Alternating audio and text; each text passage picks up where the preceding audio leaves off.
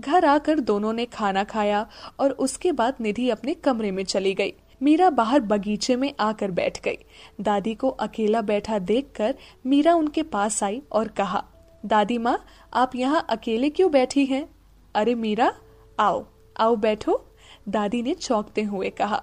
मीरा नीचे उनके पास सीढ़ी पर बैठ गई और कहा, अब बताइए, आप यहाँ? बस ऐसे ही थोड़ा मन परेशान था ना तो यहाँ चली आई। इन पेड़ पौधों को देखकर मन को अच्छा लगता है, इसीलिए यहाँ चली आई। दादी ने कहा, और आपका मन क्यों परेशान है? मीरा ने अपनेपन से कहा, सुबह जो लड़की घर आई थी ना, वो मुझे बिल्कुल पसंद नहीं है। जब देखो तो वो घर आ जाती है। राधा भी उसे कुछ नहीं कहती है। दादी ने चिढ़ते हुए कहा दादी माँ वो अक्षत जी की निजी ज़िंदगी है। उन्होंने जब खुद उन्हें चुना है तो आप और आंटी क्या कर सकती हैं? मीरा ने कहा, ऐसा नहीं है मीरा, अक्षत की चॉइस ऐसी कभी नहीं हो सकती।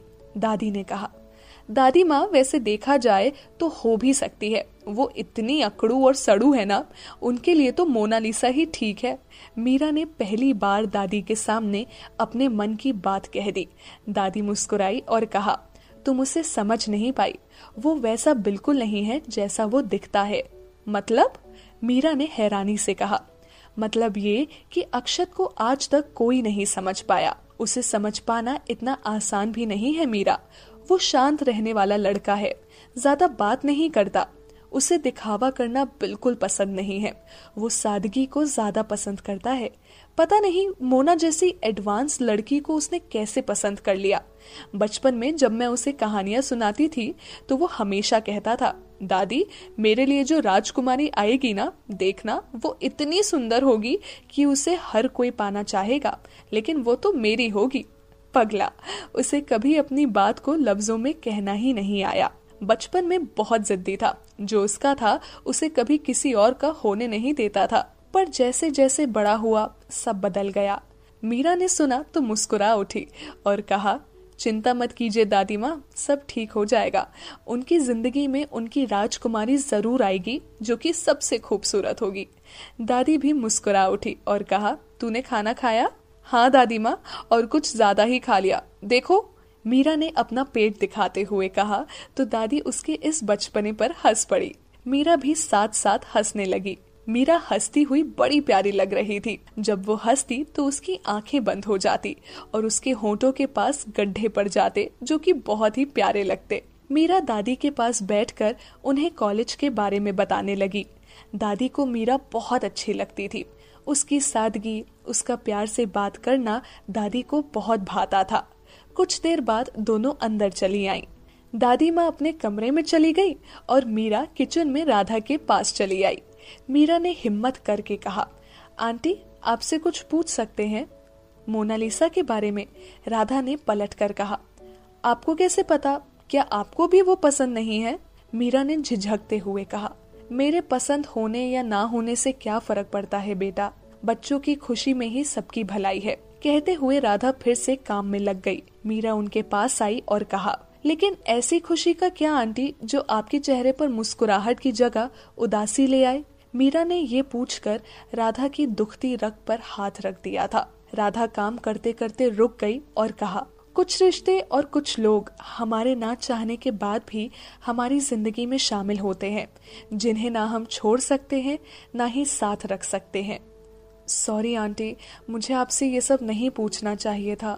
मीरा ने उदास होकर कहा इट्स ओके okay, एक काम करोगी? राधा ने कहा जी बताइए ना। मीरा ने कहा अक्षत ऊपर है उसके लिए एक कप कॉफ़ी बना दोगी? राधा ने कहा हम्म कहते हुए मीरा प्लेटफॉर्म की ओर गई और कॉफ़ी बनाने लगी। कॉफ़ी बनाते हुए मीरा सोचने लगी दादी सही कहती है इस घर में हम किसी को समझ ही नहीं पा रहे हैं। हर हँसते हुए चेहरे के पीछे कोई ना कोई दर्द छुपा है। हमने खामखा आंटी को पूछकर परेशान कर दिया। हे शिव भगवान, सब ठीक कर दो ना इस घर में, प्लीज़। आज अक्षत के लिए कॉफ़ी बनाते हुए मीरा को जरा भी गुस्सा नहीं आ रहा था। उसने कॉफ़ी बनाई और राधा को दी। तो राधा ने कहा, एक काम और कर दो इसे अक्षत को दे आओगी? मीरा ने हाँ में गर्दन हिलाई और कॉफ़ी का मग लेकर ऊपर आ गई।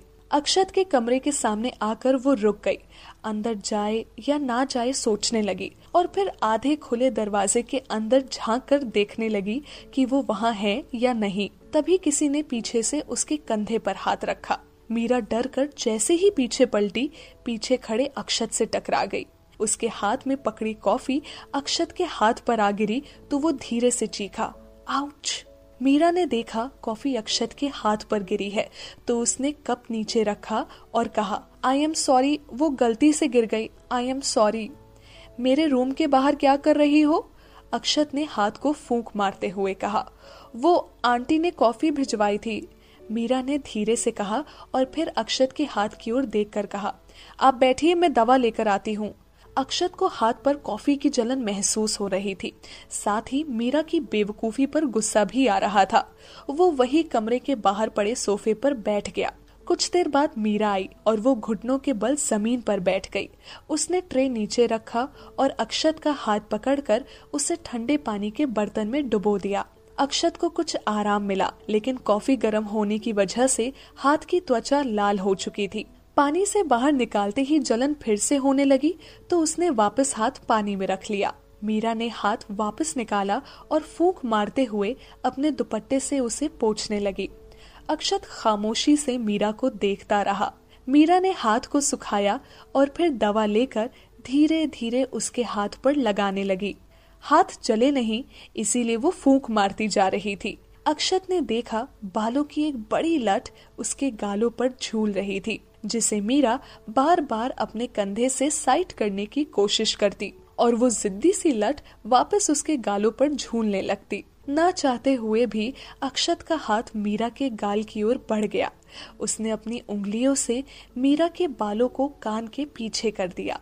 मीरा ने खामोशी से अक्षत की ओर देखा तो अक्षत दूसरी ओर देखने लगा। दवा लगाने के बाद मीरा ने कहा, थोड़ी देर जलेगा, फिर ठीक हो जाएगा।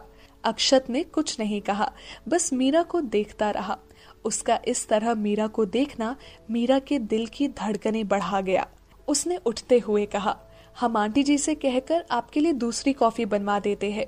मीरा जैसे ही जाने लगी, अक्षत ने पीछे से कहा एक्सक्यूज मी कॉफ़ी तुम बनाकर लाओगी, अपने हाथों से, और वो भी जल्दी। मीरा पलटी तो अक्षत अपने हाथ को देख रहा था। मीरा बड़बड़ाते हुए वहाँ से निकल गई। कुछ देर बाद वापस आई तो देखा अक्षत वही सोफे पर लेटा सो चुका था। मीरा ने देखा तो धीमी आवाज़ में कहा, अजीब इंसान है। हमसे कॉफ़ी बनवाकर खुद सो गए। ये तो ना फुल टॉर्चर है हमारे लिए। अब कॉफ़ी का क्या करे? जी तो कर रहा है, यही कब दे मारे ज़ोर से इनके सर पर। खैर, हम ही पी लेते हैं। मीरा ने एक घूंट भर कर कहा यक इससे अच्छी तो अदरक वाली चाय होती है। कहते हुए मीरा ने कॉफ़ी से भरा कप वही टेबल पर रखा और वहाँ से चली गई।